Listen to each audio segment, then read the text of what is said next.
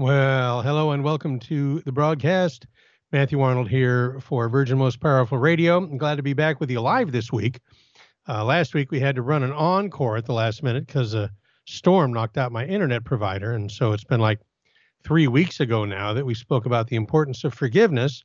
And I said I would share with you 14 questions and answers on forgiveness from Father Al Lauer, who's the priest that literally wrote the book on forgiveness. Well, two weeks ago we ran out of time and last week we weren't live, so we're going to finally rectify that situation later on in today's program. Also, it appears that I may not be the only one suggesting that it might be time to retire the qualifier traditional in front of Catholic. And we're going to talk about that, among other things. But first, uh, we began this week with the 23rd Sunday after Pentecost, and I'd like to share with you the gospel from that Sunday. It's the story of Jesus healing a sick woman and raising the dead girl. It's Matthew's version from Matthew 9 18 through 26. As he was speaking these things unto them, behold, a certain ruler came up and adored him, saying, Lord, my daughter is even now dead, but come, lay thy hand upon her, and she shall live. And Jesus, rising up, followed him with his disciples. And behold, a woman who was troubled with an issue of blood twelve years came behind him, and touched the hem of his garment. For she said within herself, If I shall touch only his garment, I shall be healed. But Jesus, turning and seeing her, said, Be of good heart, daughter, thy faith hath made thee whole. And the woman was made whole from that hour. And when Jesus was come into the house of the ruler, and saw the minstrels and the multitude making a rout, he said, Give place, for the girl is not dead, but sleepeth. And they laughed him to scorn. And when the multitude was put forth, he went in and took her by the hand, and the maid arose and the fame hereof went abroad into all that country. Thus far, the words of the Holy Gospel. The man called by Matthew a certain ruler is identified by Mark and Luke as Jairus, a ruler or uh, administrator of a synagogue. So Jairus was responsible for looking after the building itself and supervising worship and running a synagogue school on the weekdays finding rabbis to teach on the Sabbath, not unlike the administration of a parish church today. And the woman in the story is unidentified beyond the fact that she had suffered for 12 years with an, an issue of blood, a hemorrhage. Most scholars suspect it was some kind of menstrual disorder. And in any case, like the lepers and the demon possessed men that Jesus cured in the previous chapter, this woman was considered unclean because blood was considered unclean. Therefore, uh, a woman with a hemorrhage was unclean, as was every woman during her periods of menstruation. So, for 12 years, this woman would have been one of the, the untouchables. She would have been unable to worship at the synagogue or to enter the temple in Jerusalem or to otherwise lead a normal life.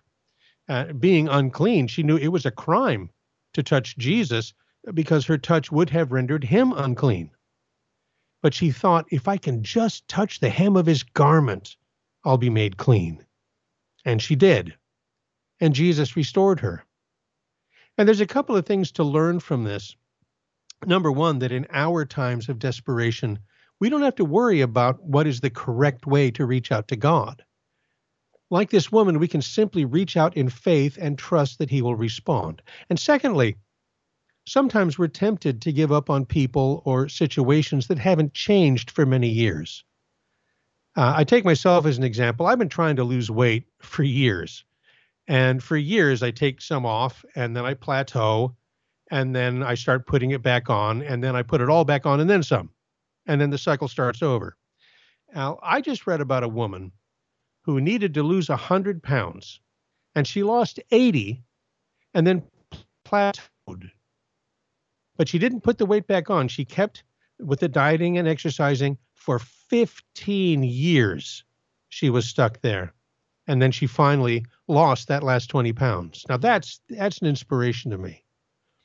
And it's a Christian woman who uh, has actually, you know, written this kind of as a testimony. The, the point is that God can give us purpose and hope, and God can change what seems unchangeable. And that's the good news. You know, also, the woman in the Gospels, her healing took place after she touched our Lord's garment. And that puts me in mind of the many instances of healing and blessings that have been mediated through the uh, holy objects that we call relics. And so we're going to talk about that later on in the program. Now, as for the ruler of the synagogue, in Matthew's telling, he didn't come to Jesus until his daughter was dead. In other words, he turned to Jesus as a last resort when it was too late for anyone else to help. Lord, he said, my daughter is even now dead, but come, lay thy hand upon her, and she shall live. And true to the man's faith, just, uh, Jesus simply went to the girl and raised her. He said to the musicians and the other professional mourners who were there, he said, Give place, for the girl is not dead, but sleepeth. And they laughed him to scorn, it says. Now, in both the Old and New Testaments, sleep is a metaphor for death falling asleep. Uh, the death of the Blessed Virgin before her Assumption for many years was referred to as the dormition of Mary. That means the falling asleep. So in the Psalms, in Daniel, in Paul's letters, we see sleep as a metaphor for death. So Jesus is not denying that the girl was dead. On the contrary, he's indicating that he is going to raise her from death as if she, from sleep.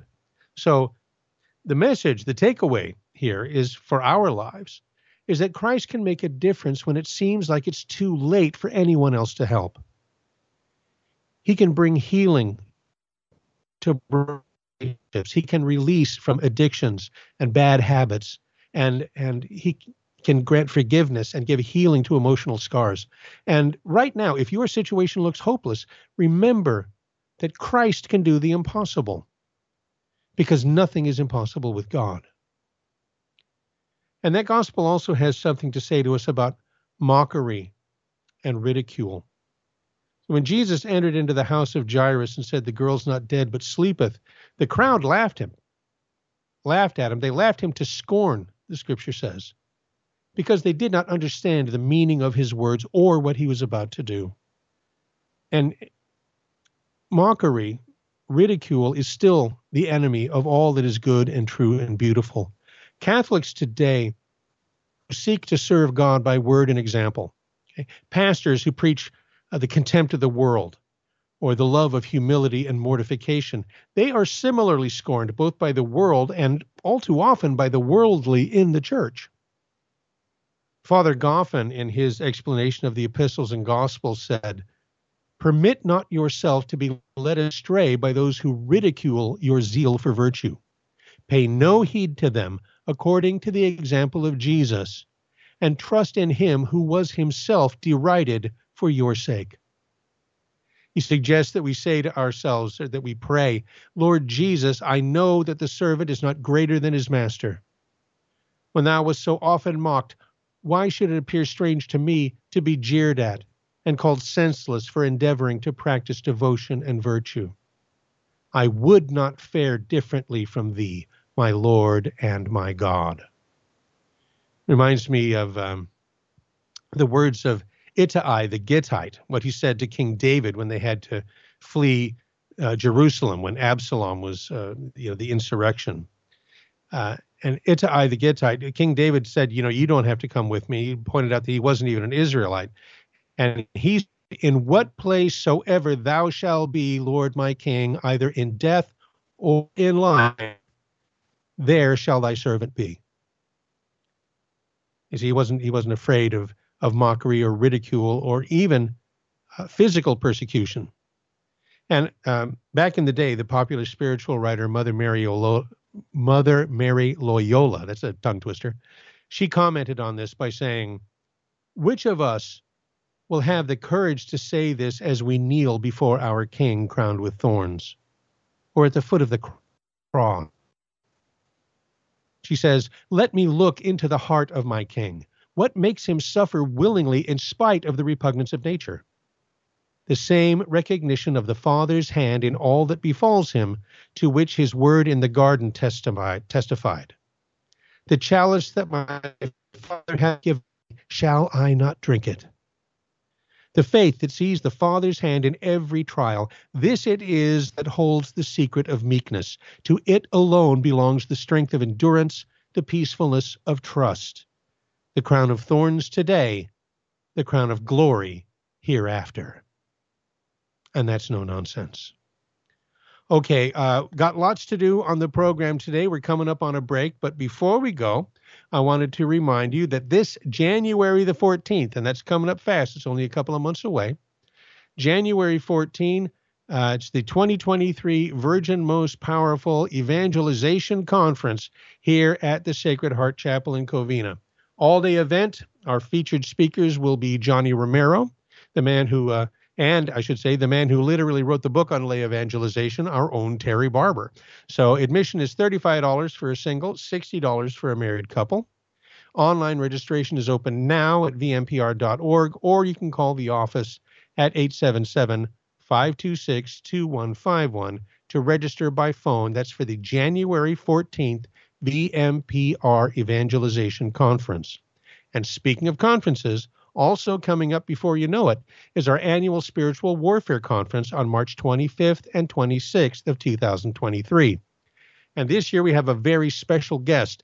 Bishop Joseph Strickland will be joining us along with world renowned exorcist Father Chad Ripperger, our own Jesse Romero, Dr. Dan Schneider, Kyle Clements from uh, uh, the Liber Christo Deliverance Ministry. And once again, we're going to be holding the conference this year at St. Joseph's Catholic Church in Pomona. So admission is $95 for a single, $180 for a married couple. It sells out fast. Visit vmpr.org and register now. And we'll be right back with lots more No Nonsense Catholic right after this.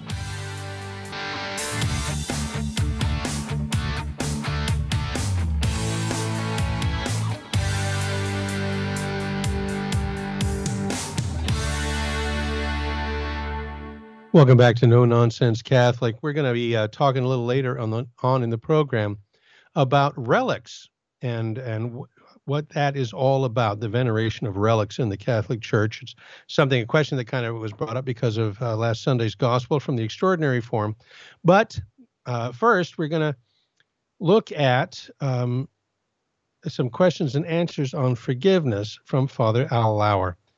Uh, Father Al Lauer, God rest his soul literally wrote the book on forgiveness. And I'm not kidding. He wrote a book called The Book on Forgiveness. And in the very first chapter, he writes When I was first ordained a priest, I believed that over 50% of all problems were due to unforgiveness. After 10 years in ministry, I revised my estimate and maintained 75 to 80% of all health, marital, family, and financial problems came from unforgiveness. Now, after more than 20 years in ministry, I have concluded that over 90% of all problems are rooted in unforgiveness. So that's quite a statement. And obviously, we can't do justice to his whole book on, on a single podcast. And um, I would love to go over everything we did a couple of weeks ago to, to give context for uh, what we're about to do. But um, you can visit. Father Al was the founder of Presentation Ministries and there is a um, website present, presentationministries.com actually you can read the entire book there for free. And also on that uh, website there is an article where father al answered all the most common questions on on forgiveness. So you can access it there. But that's what we're going to be talking about now. Just going to run down that laundry list with my commentary Number one, the question is, what is forgiveness? And according to Father Al, forgiveness is a decision. He says it's our decision to accept God's grace to let go of the hurt due to sins committed against us. As Pope John II said, forgiveness is the restoration of freedom to oneself. It is the key held in our own hand to our prison cell. And that's a drum I've been beating for a long time that forgiveness is as much for the forgiver as it is for the forgiven. The next question is, How often must I forgive? This is the question that St. Peter asked Jesus in Matthew 18, verse 22. Uh, uh, he says, How many times must I forgive? As many as seven times. And seven in the Bible is, is a number that represents completeness. But Jesus says, No, I say which is a nice way of saying indefinitely. You have to always forgive. Number three, are there any sins committed against me which I don't have to forgive? This is hard here, but the answer is no. The Lord calls us to forgive all sins, even the most egregious. But we never have occasion to forgive others for their character or their attitude or their motives. We're not supposed to judge those things. That's what Jesus is on about when he says, judge not. Obviously, we recognize people's sins. Otherwise, we wouldn't know, you know, what we had to forgive them for. But when it comes to why they sinned in the first place, that's only God knows the heart. And this is related to the next question, which is, well, then, when I forgive, am I condoning sin? And the answer to that question is also no. To forgive is not to condone or to excuse or justify the evil done against you. But when we ask that question, am I condoning sins? Think of your own sins. Think of my sins. You and I expect the Lord to forgive all our sins, but we know for a fact that He condones none of them. In the gospel, like he, he says to, to any number of people, go and sin no more. He does not condone sin, and yet He forgives. Number five, must I forgive if the person offending me isn't sorry? And Father Al answers this question yes. He says, forgiveness, forgiveness is before forgiveness, to give pardon before it's asked for. And even if it's never asked for, even if the person never asks you for forgiveness, you need yet to forgive them. And we'll talk more about this in a second. Uh, this is a, an important question, number six. Must I forgive if a person continues to hurt me? And the answer to that question is yes. Jesus doesn't ask us to do anything that he himself has not done. And while hanging on the cross, Jesus forgave his enemies even as they continued to spit at him and blaspheme him, even as they were murdering him. So, yes, you forgive even if the person continues to hurt you, but that does not mean that you stay in an abusive situation. No, you forgive, and by forgiving, you free yourself to obey God and you remove yourself from the abusive situation. But if you do not forgive, and if you stay in such a situation, you run the risk of uh, the abuser's behavior. You become uh, what they call codependent. So, yes, you forgive even if the person continues to hurt you or try to hurt you, but you don't stay in an abusive situation. And especially if it involves uh, uh physical harm or children, that sort of thing.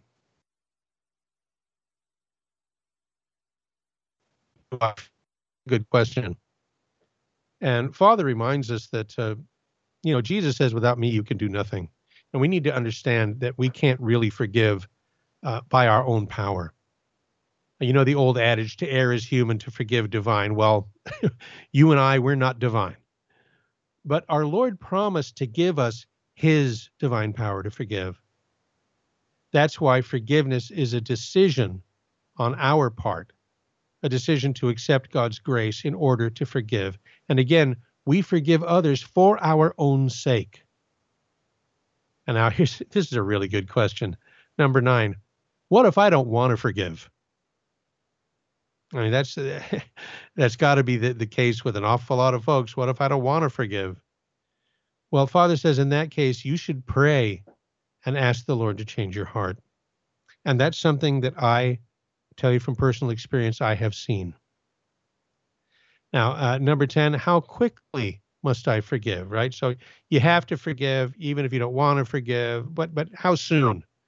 Well, in, in Matthew 5:25, our Lord tells us immediately.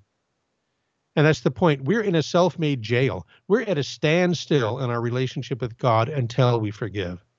Hence the words of John Paul II, forgiveness is the restoration of freedom to oneself. We also hear um, the uh, the axiom forgive and forget. And someone asks, "What if I forgive but I cannot forget?" You know, it makes me think of uh, something a priest told me. You know, the priest in, in confessional, they hear, boy, they hear everything. I mean, I uh, a priest once told me that within six months of, of hearing confessions, that he had quite literally heard it all. But it is a charism, the priesthood, he says, that I hear these confessions and then I forget them. Now, forgetting offenses committed against us is a different thing. You know, to say forgive and forget, that doesn't mean that you that you, you know, have spontaneous amnesia. But what it means is that there is no special sting in us when we do remember offenses. And Father Al said, if it hurts us to remember offenses committed against us, either we need healing or we haven't truly forgiven. Number 12, this is a great one. How do I forgive myself? You know, the Bible doesn't speak of forgiving ourselves, but it does say that you should love your neighbor as yourself. And if our love of self is to be the measure of our love for others, well, then there must be such a thing as a properly ordered self love. Right? Love others uh, as you love yourself, love your neighbor as yourself. You need to, to love yourself properly. And what does that mean? Well, the church tells us that we love ourselves correctly when our first concern, our primary concern, is the salvation of our souls. And that's also the primary concern of love of neighbor. That's why uh, admonishing the sinner and instructing the ignorant, that's why those are works of mercy, spiritual works of mercy. Because our primary concern regarding the love of neighbor is the salvation of their souls.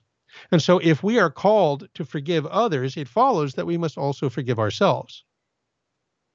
Father said that not forgiving ourselves is a problem that is often resolved when we forgive others and also, of course, when we pray uh, and receive prayers for healing. Number 13, what if I don't forgive? Now, this is a multi part answer. First off, we give the devil a chance to work on us. That's that's uh, the way St. Paul warned the Ephesians in Ephesians 4:27. Do not give place to the devil. Do not give the devil an opening in your life, and unforgiveness is that kind of opening. Number two, if we do not forgive, we will be handed over to the torturers, as our Lord says in the parable of the unmerciful servant in Matthew 18. You know, Father Al said, you know, you're the forgive, the unforgiving servant, the parable that uh, that he's forgiven by the master, but he refuses to forgive uh, somebody who owes him, and and the uh, the master has him thrown into prison and given over to the torturers until he's paid the last farthing. And we see in that kind of a, a shadowing of, of, purgatory but but in the immediate context uh, and it's a parable and so it's symbolic. Uh, father al says that when the unforgiving servants handed over to the torturers those torturers represent the things that we experience when we refuse to forgive fear loneliness depression frustration anxiety and even self-hatred right so that's the second reason why we need to forgive, why not forgiving is such a, a danger. Number three, when we do not forgive, we cut ourselves off from receiving forgiveness. Jesus says in Matthew 6:15, if you do not forgive others, then your Father will not forgive your transgressions. We also cut ourselves off from healing.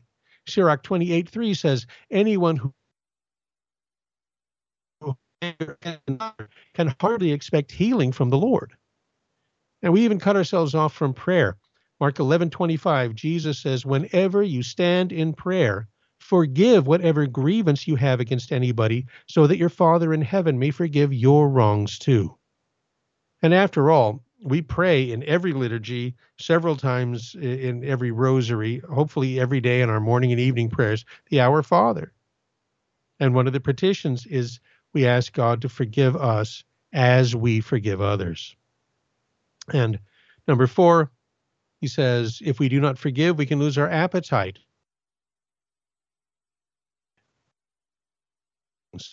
For, for prayer, for the scriptures, for mass, for, for and finally, if we persist in unforgiveness, we can cut ourselves off from God forever. We've just listened admonitions of our Lord. So when I say forever, I really mean forever. And the final question is how do we know?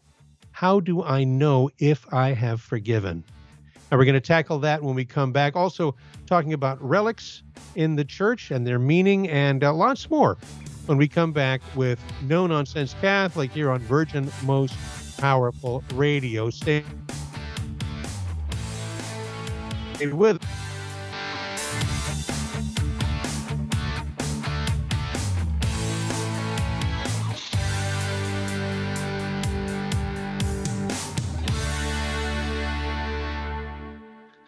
All right. The final question on Father forgiveness. Number 14. How do I know if I have forgiven? Well, once again, forgiveness is not a feeling. It's like uh, like the theological virtue of love as opposed to the emotion of love. Forgiveness is not a feeling of the will. If you have someone you need to forgive, make the decision right now to accept God's grace to forgive them. In fact, right now, decide right now to forgive all who have sinned against you in any way.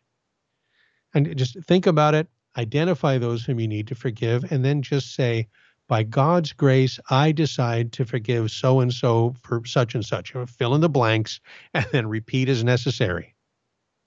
And then thank our good Lord for the miracle of forgiveness. And and thanks to Father Al Lauer for this list of answers uh, and to questions on forgiveness. You know, it's the it's the month of the Holy Souls. Take a moment and we pray for Father Al Lauer. Eternal rest grant unto him, O Lord, may perpetual light shine upon him. May his soul and the souls of all the faithful departed, through the mercy of God, rest in peace. Amen. In the name of the Father and Son and the Holy Ghost. Amen. All right. In our gospel for today's program, in the first segment, we read how a woman with an issue of blood was healed just by touching the hem of our Lord's garment. And that inspired me to want to take a look at one of the treasures of our tradition, namely sacred relics. You know, for a lot of converts to the Catholic faith, especially those from evangelical Protestantism like uh, Dr. Scott Hahn or Steve Ray, Tim Staples, a host of others, there, one big stumbling block coming into the church is Mary, and probably because uh, because of a misunderstanding of our Lord's role as the sole mediator between God and man, as St. Paul says in Hebrews. But for me, convert who was essentially unchurched, I never had any issue with Mary or the Pope or the sacraments or prayer to the saints or any of that because I was evangelized in a Catholic context. That is, within the fullness of the faith. But there's one thing that struck me as particularly odd, and that was the Catholic reverence for the relics of the saints. Okay, so let's start at the beginning and, and ask what is a sacred relic? Well, you know, a relic is any object connected with a saint, and the church divides them into three classes. So the first class saint is, uh, or first class relic is a part of a saint's body some fragment of, of his or her remains. Uh, you probably know that every Catholic altar has an altar stone uh, where the consecration takes place, and that within that altar stone is a relic of one of the saints. And this uh, kind of memorializes the practice of the early church in Rome when, uh, during the times of persecution, Mass was held in the catacombs and the Eucharist was celebrated on the tombs of the martyrs. So Holy Mass was being celebrated over the remains of the saints from the very earliest days of the church. But the veneration of relics actually goes all the way back to the Old Testament. If you look in 2 Kings 13, 20, and 21, there's a story about the prophet Elisha. It says Elisha died and was buried. Every year, bands of Moabites used to invade the land of Israel. One time during a funeral, one of those bands was seen, and the people threw the corpse into Elisha's tomb and ran off. And as soon as the body came into contact with Elisha's bones, the man came back to life and stood up. So there you have a, a miracle, a miracle of resurrection, no less, associated with a first class relic of a saint.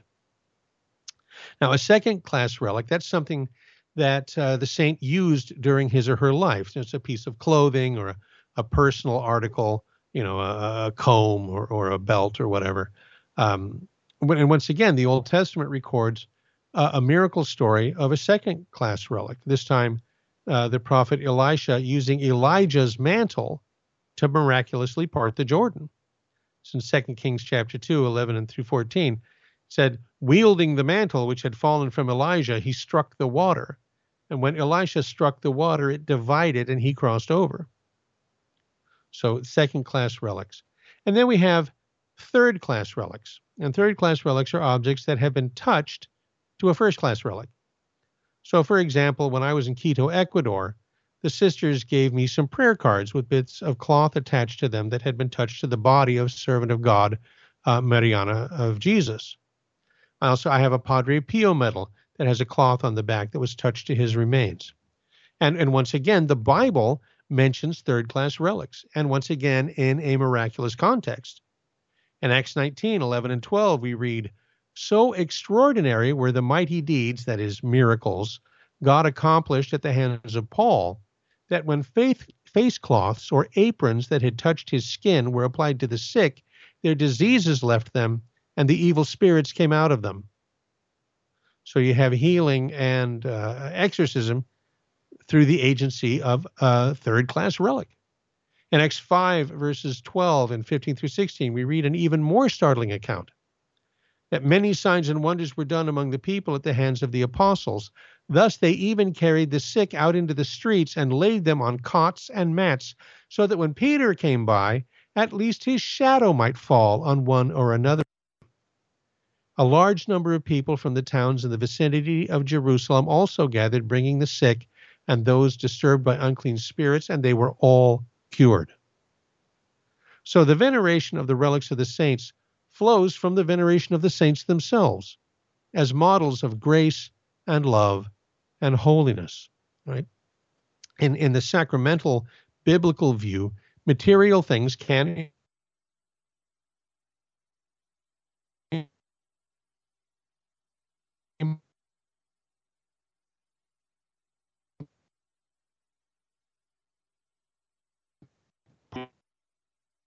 relics reflect the same the same principle. But what about our Lord and his blessed mother? So of course there are no first class relics of Jesus and Mary because Jesus ascended bodily into heaven. And then later Mary was assumed body and soul into heaven as well. So they didn't leave anything behind.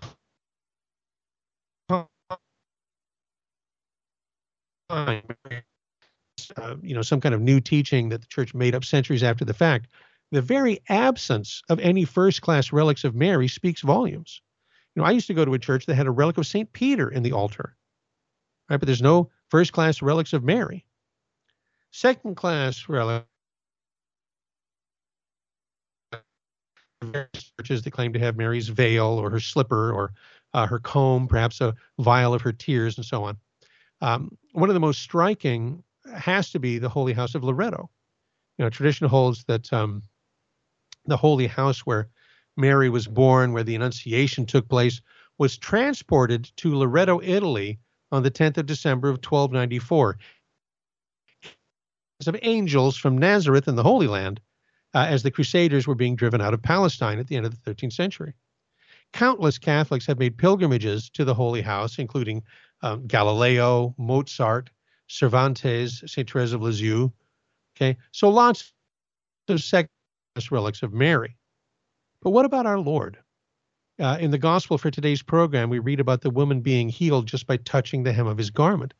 And as we've just learned, for something to be considered a first class relic, it has to be an actual part of the body of the saint. you know, a bone, for example. However, in the case of our Lord, anything directly associated with the events of his life is classified as a relic of the highest rank. And there are several that claim our attention. For example, there's um, lots of fragments of the true cross in various churches around the world. The cross was found by St. Helena, and, and fragments were spread all over Christendom, including those that are kept in the imperial treasury in Vienna, Austria. That same in imperial treasury of Vienna also boasts the Holy Lance, the Lance of Longinus, which uh, pierced the side of Christ, pierced his heart when he was on the cross. The holy nails of the crucifixion, there's another one. One of the nails used in the crucifixion of Jesus is in a um, a splendid reliquary in the cathedral so in Germany at the Cathedral of Trier is what's claimed to be the seamless robe of Christ, the one that the soldiers gambled for during his crucifixion. Pardon me. Which is prophesied in Psalm 22, verse 19. They divide my garments among them, and for my clothing they cast lots. The gifts of the Magi, uh, the gold and frankincense of myrrh, of course, kept at St. Paul's Monastery at Mount Athos in Greece. The crown of thorns that our Lord wore during his passion and crucifixion is in the Cathedral of Notre Dame, uh, in the Sainte Chapelle, the Holy Chapel. That's, and that's Notre Dame in Paris, uh, France, by the way, in case you just thought I meant Paris, Texas. and we have the, the pillar of the flagellation, to which the, the pillar to which Jesus was tied when he was scourged. And that's kept at the Basilica of Praxedes in Rome, Italy, uh, as opposed to Rome. The Crucis, the sign that hung above Jesus on the cross with the words Jews in Hebrew, Greek, and Latin, that's kept in Rome at, at a church, uh, interestingly called Basilica of the Holy Cross in Jerusalem, although the, the basilica is actually in Rome, and the Holy Grail.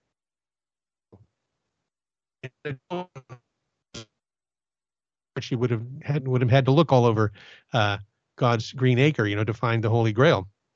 The chalice used at the Last Supper to institute the Eucharist is in a chapel in a cathedral in or cathedral in Valencia in Spain.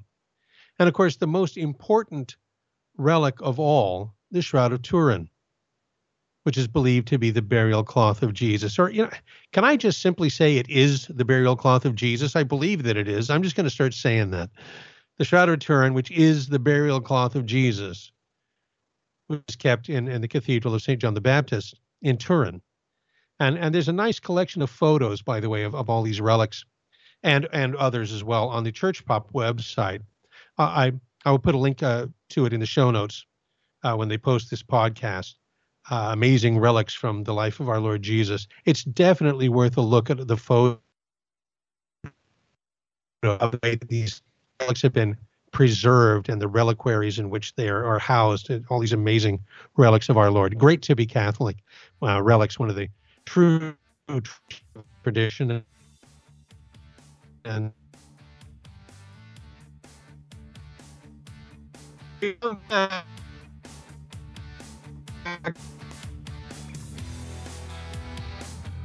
Catholic right after this here on Virgin Most Powerful Radio. Stay with us.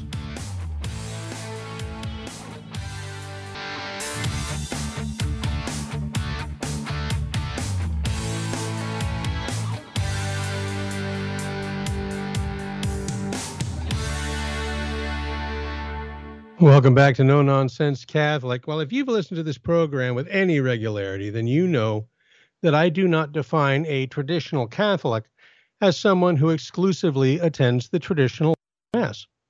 I define a traditional Catholic as one who can say the act of faith and actually mean it. In other words, I, I make a distinction between a traditional Catholic and a traditionalist Catholic, right? Uh, similarly, uh, a lady named Angela Lill in an article called Is It Time to Stop Using the Label Traditional Catholic? She says, As a cradle Catholic growing up in the Novus Ordo, I thought, or I had thought, traditional Catholics were those families who were the backbone of parish life. We all know the type. They go to church every Sunday in a passenger van full of kids actually pray their rosaries every day. And when you ha- are sick or have a new baby, they're at your front doorstep with a hot meal. By the world's standards, they live very traditional lives. Imagine their surprise in recent years to find out that they fall short of the label traditional Catholic. And now, for some years, uh, full disclosure, like me, Miss Lill has attended the extraordinary form of the Mass. And she goes on to say how the term traditional Catholic has come to be used to marginalize those who attend the Mass of the Ages. And she says some who use the term traditional Catholic to clump or some use the term traditional Catholic to clump us in with the Sedevacantists. That is, with those who reject the Pope and Vatican II, We see this even in the once conservative leaning Bishop Robert Barron's remarks from March of 2020, accusing uh, radically traditional Catholics and arch traditionalist Catholics of a self devouring Catholicism. And, and you're talking about kind of rank and file uh, uh, Catholics that go to the traditional Mass. There was backlash, of course. You know, surely Bishop Barron's not talking about folks who simply prefer the traditional Latin Mass, but only those extremists that reject the Pope and Vatican II. Well, as Miss Lill points out, there's a confusion of terms. And subsequent comments by Bishop Barron and, of course, Pope Francis and various promoters of his uh, motu proprio Traditionis Custodes have made it clear that today anybody who participates in the traditional Latin Mass is immediately suspect. Um, she also reports how the secular press is under this term. And she mentioned a Washington Times story um, that uh, was about President the Biden's administration plan to expand the definition of extremism to include pro-life advocates, and how the Times paints uh, you know pro-abortion Catholics like Biden and Pelosi as if they were ordinary and Catholic, you know, as if belief in the sanctity of life was an official Catholic teaching. But now, you know, this same paper the Washington Times will use the label traditional in order to portray Catholics who are simply pro-life as if they're dangerous extremists who represent some, you know, lunatic fringe of Catholicism. And so she says we ought to refuse the label or refuse to label the practices of the vast majority of ordinary Catholics, saints, and martyrs for well over a thousand years, talking about the traditional Mass, as something somehow fringe or unordinary within the church herself. Or, as Dr. Peter Kwasniewski put it, what we are defending is not merely a preference, but an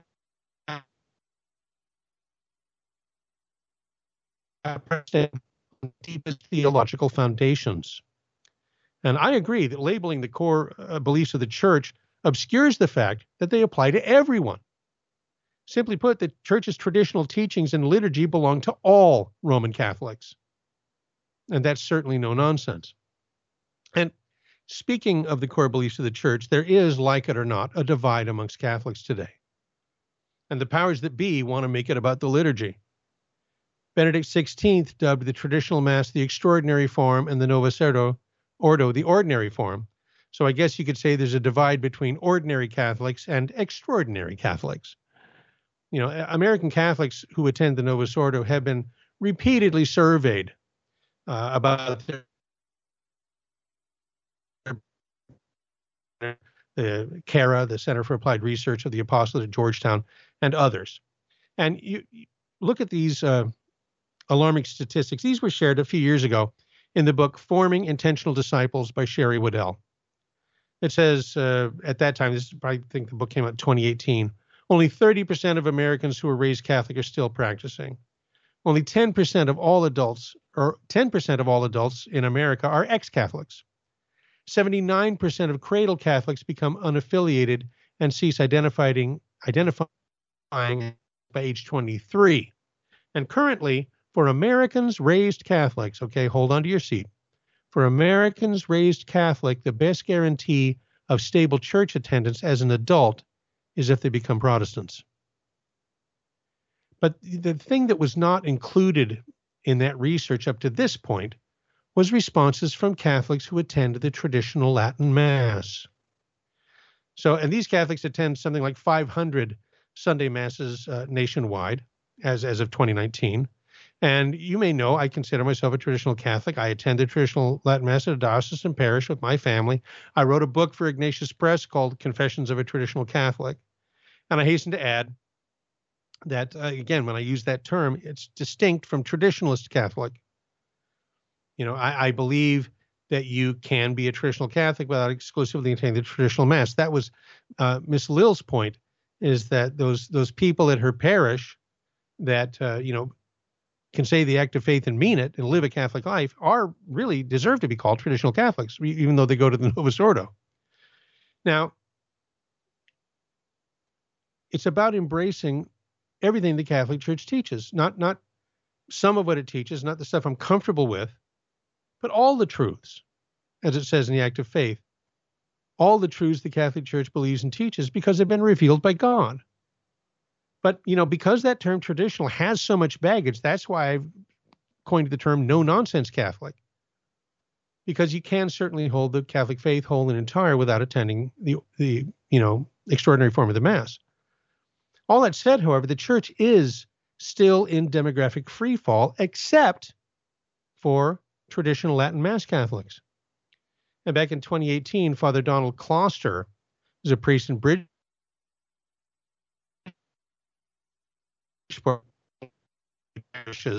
permitted uh, survey research. And he undertook to study and measure the fruits of the two Mass, comparing responses from people attending the traditional Mass to those who attend the Novus Ordo. And his results covered several topics. Um, and, and we'll just go here, just go through the list. Number one was approval of contraception.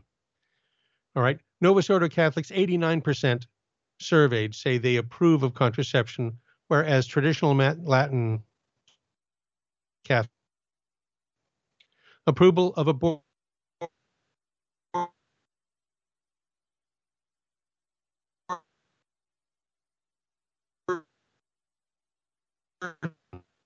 and I can't even believe that it's 1%.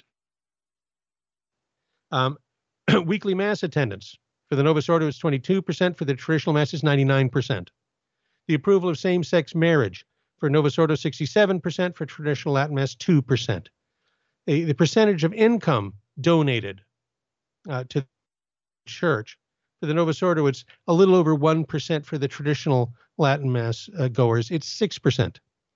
Uh, annual, at least annual confession Amongst the Novus Ordo, 25%, and the traditional Latin Mass, 98%. Okay, so regardless of which Mass you attend, I'm going to ask you a question. Which of those two groups do you think you have the most in common with? You know, with apologies to Jeff Foxworthy, if you go to confession at least once a year, you might be a traditional Catholic. And I think it was Brent Petrie that pointed out years ago that the difference primary difference between the Novus Ordo Mass and the traditional Latin Mass is that so much that used to be explicit in the old Mass is now only implicit in the new rite. So references to such things as the wrath of God or a Mass as a sacrifice, sin is the greatest evil, the existence of hell, these things were either toned down or removed altogether on the basis that everybody already knows that stuff. And the liturgy shouldn't make people uncomfortable.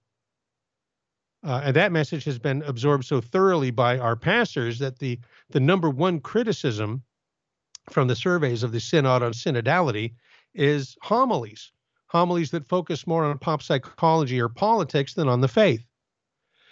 so a generation after the Novus Ordo is introduced, the vast majority of Catholics don't go to Mass at all, arguably because they don't even realize they're obliged to.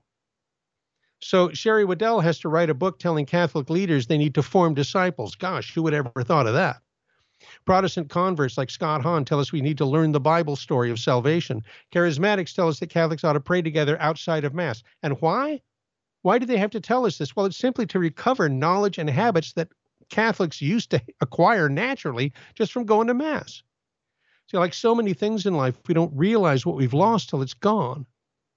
And that's one of the reasons, no doubt, why traditional Latin Mass parishes are growing instead of declining in spite of Traditionis Custodes.